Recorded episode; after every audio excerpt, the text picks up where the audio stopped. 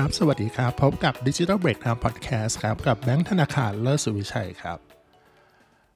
วันนี้เราจะมาพูดถึงการเทคนิคการคุยกับลูกค้าครับ ว่าเออทำยังไงให้ลูกค้าเชื่อใจในการตลาดออนไลน์มากขึ้น หรือว่าดิจิ t a ลมาร์เก็ตติ้งมากขึ้นเนาะอันนี้เหมาะสำหรับกับคนที่ทำอาชีพที่ต้องดีลกับลูกค้าโดยตรงทั้ง AE Sale หรือฟรีแลนซ์เอง หรือเจ้าของธุรกิจเบื้องต้นเองอะไรอย่างเงี้ยครับ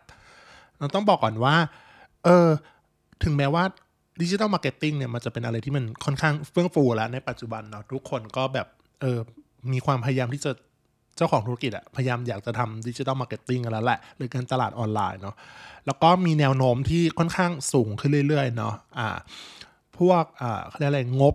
อะไรอย่างเงี้ยครับ ก็จะ move มายัง digital marketing สูงขึ้น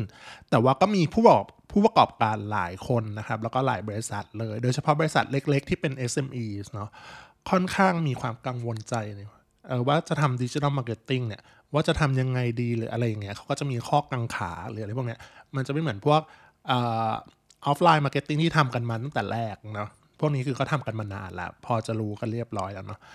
ซึ่งอันนี้ครับใครที่มีหน้าที่ติดต่อสั่งงานกับลูกค้าโดยตรงเลยก็คือ จะมีลูกค้าเนี่ยแหละที่ยังไม่ค่อยมั่นใจว่า digital marketing อะจะช่วยทำให้ธุรกิจของเขาดีขึ้นได้ยังไง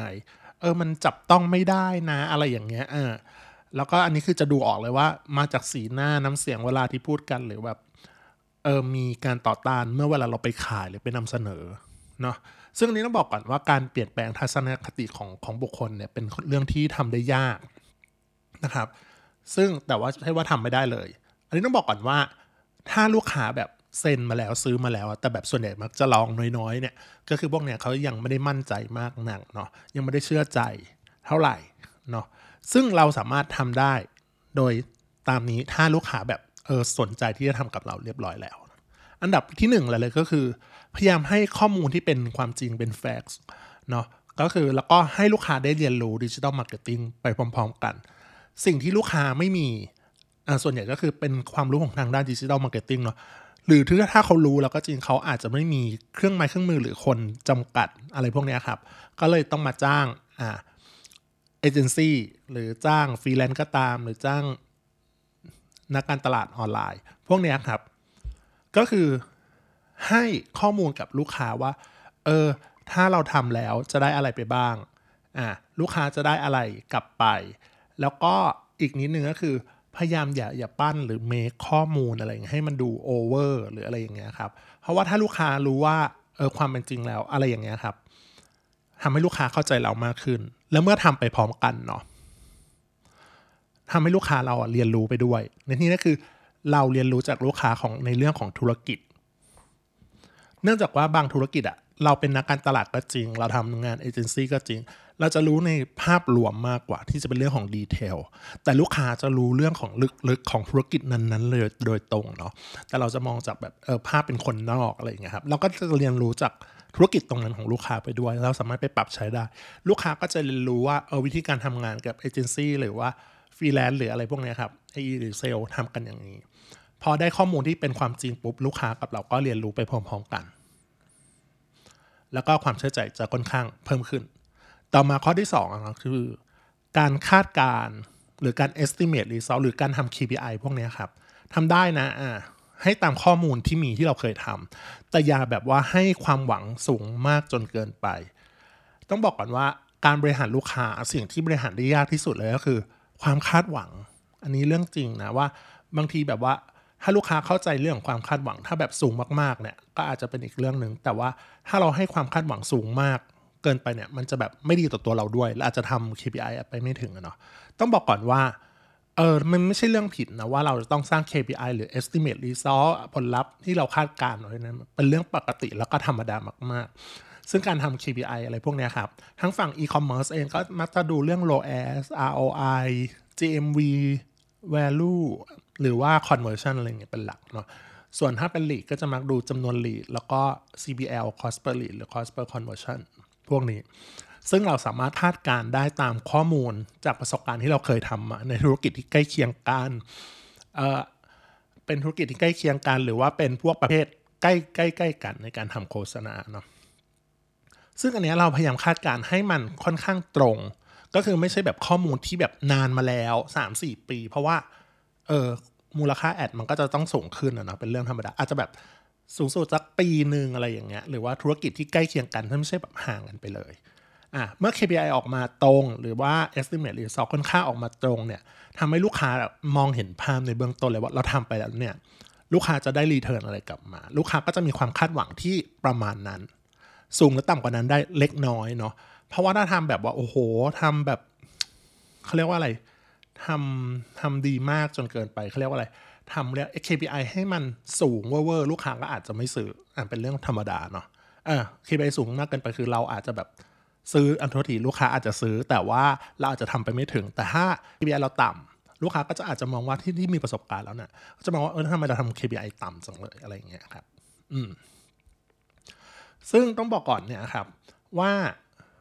อันนี้ยกตัวอย่างเนาะการคาดหวังสูง อันนี้เราเคยเจอนะลูกค้าที่แบบ เออต้องการรายได้จากโฆษณาประมาณเท่าไหร่หรืออะไรอย่างเงี้ย อันนี้ยกตัวอย่างเช่นเฉยๆ เคยรู้ว่าแบบมีลูกค้าติดต่อมาลงเงินสองหมื่นอยากได้อยากขายสินค้ามูลค่าราวสองแสนอะไรอย่างเงี้ย ซึ่งโลแอสอาจจะเป็นที่สิบโดยสินค้าเนี่ยก็จะเป็นเออสินค้าที่มีเป็นบิวตี้ที่มีขายทั่วๆ ไปอะไรอย่างเงี้ยครับ ซึ่งเราบอกเลยว่าเฮ้ยถ้ามันเป็นไปได้ไหมบอกว่าเป็นไปได้ค่อนข้างยากเนาะสินค้าประเภทเนี้ยเออส่วนใหญ่โลแอสที่เราเคยทำอะ จะอยู่ที่ 0.3 ถึง 1.5 บางคนบอกว่าดูน้อยจังอะไรอย่างเงี้ย แต่อันเนี้ยมันก็เป็นความจริงอะที่เราเคยทำมา แล้วก็ได้เท่านี้อะไรเงี้ย ให้ลูกค้าบอกว่า เอ้ยมีคนเคยทำที่ได้มากกว่านี้เลยเนี่ยเราก็บอกว่า เออเรายินดีนะ คุณลองไปทำกับที่อื่นดูก่อนก็ได้อะไรอย่างเงี้ย ซึ่งถ้าเราตอบว่า 0.3ถึง0.5 เหมือนดูแล้วฟังเหมือนขาดทุนอะเออ เหมือนฟังแล้วด้วยขาดทุนแล้วทำไปทำไม ก็ต้องทำการตลาดกันอยู่ดีเนาะ เออ มีโอกาสสูงมากที่จะทำโฆษณาแล้วไม่ได้กำไรพอลูกค้าฟังอย่างนี้ปุ๊บเนี่ยเขาก็ต้องมี2ออย่างละเขาจะไปหาเจ้าอื่นที่ตอบสนองของด้านรายได้ที่ทำได้ได้ อันที่สองคือพอเขาไปหาแล้วอะทุกเจ้าก็คิดคล้ายๆเหมือนกันหมดว่าโลเอสก็อยู่ประมาณนี้แหละบางเจ้าอาจจะดีกว่า เขาจะรู้ละอ๋อเราก็พูดจริงเหมือนกันนะ แล้วเขาค่อยไปเลือกคนอื่นหรือกลับมาเลือกเรา อย่างเงี้ยครับเวลาเราทำงานไปแล้วอะเรารู้สึกว่าเออตรงนี้มันจะสบายใจเพราะความคาดหวังของลูกค้าเนี่ยคือมันเสมอมันเสมออะ เออมันอยู่ที่ไม่มากไม่น้อยจนเกินไป ต่อมาข้อ 3 ก็คือ ตอบรับอย่างรวดเร็วเนาะเออเพื่อให้ลูกค้าเนี่ยค่อนข้างสบายใจนิดนึง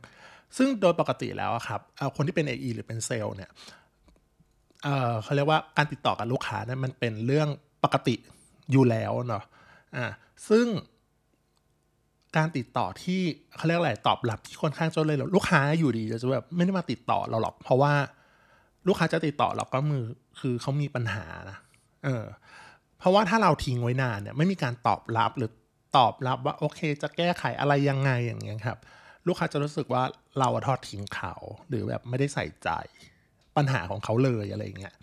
ซึ่งอันนี้ถ้าเราตอบเร็วเนาะมันคือ CRM ชนิดหนึ่งเนาะ Customer Relationship Management โดยไม่ต้องใช้แพลตฟอร์มใดๆเลยนะ ตอบแชทเฉยๆแค่นี้แหละ ตอบอีเมลเนี่ยฮะ เออทำให้ลูกค้ารู้สึกดีว่าเฮ้ยอย่างน้อยเนี่ยเราก็รับเรื่องเออเรารับเรื่องนะเออไม่ใช่แบบว่า ignore หรือเพิกเฉยอะไรอย่างเงี้ยครับแล้วก็แนะนำว่าตอบในช่วงเวลาปกติก็เพียงพอแล้วนะไม่ต้องแบบโหลูกค้าส่งมาเที่ยงคืนเราต้องตอบเดี๋ยวนั้นอะไรเงี้ยเอามาตอบตอนเช้าก็ได้ลูกค้าอันเนี้ยหลายคนก็เข้าใจฮะการทำ digital marketing มันมันส่วนใหญ่มันจะมีเรื่องที่เราไม่ได้วางแผนมาแทรกเสมอเป็นเรื่องธรรมดามากๆนะโปรโมชั่นแทรกกระทันหัน โฆษณาที่ลงไปแล้วไม่ผ่านผลลัพธ์ลงไปแล้วไม่ได้ดีหรือไม่ได้ดังใจเนี่ยแต่ถ้าลูกค้าติดต่อเราได้ปุ๊บเนี่ยเราเกิดการตอบรับ ถึงแม้เราจะยังไม่ได้แก้ปัญหาณตอนนั้นเลยก็ตามนะ เออเขาเรียกว่าอะไรแค่เนี้ย ลูกค้าก็รู้สึกว่าเออค่อนข้างเชื่อใจแล้วก็มั่นใจเราแหละ ต่อมาขั้นตอนสุดท้ายก็คือ ข้อที่สี่เนาะต่อจากข้อเมื่อกี้เลยก็คือ หลังจากตอบรับแล้วเนี่ย ก็ต้องแก้ไขปัญหาให้ทันท่วงทีทันเวลา ไม่ว่าอะไรแก้ปัญหาระยะสั้นระยะยาว หรือแก้ปัญหาเฉพาะหน้า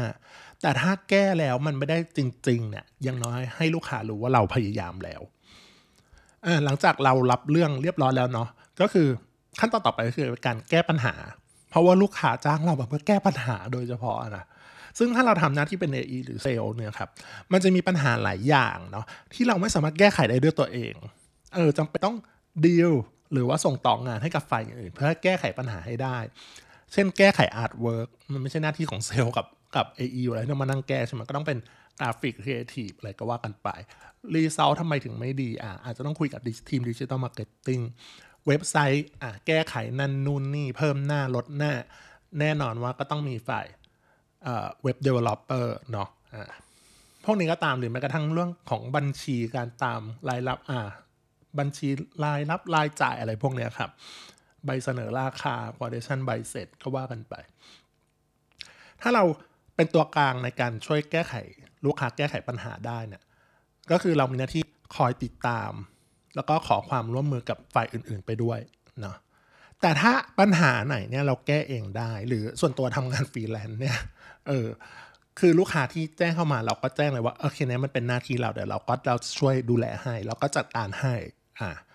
ซึ่งถ้าแก้ไขปัญหาให้โดยตรงเลยนอกจากตอบรับเร็วแล้วก็แก้ไขปัญหาเร็วแล้วเนี่ยไม่ว่าจะเป็นแบบแก้ปัญหาระยะสั้นระยะยาวอะไรพวกนี้ครับอืมหรือว่าแก้ปัญหาเฉพาะหน้าก็ตาม เสร็จแล้วเนี่ยเราก็ค่อยลิสต์ไปว่าเออเราแก้อะไรไปบ้าง ผลลัพธ์ของการแก้เป็นยังไงฮะ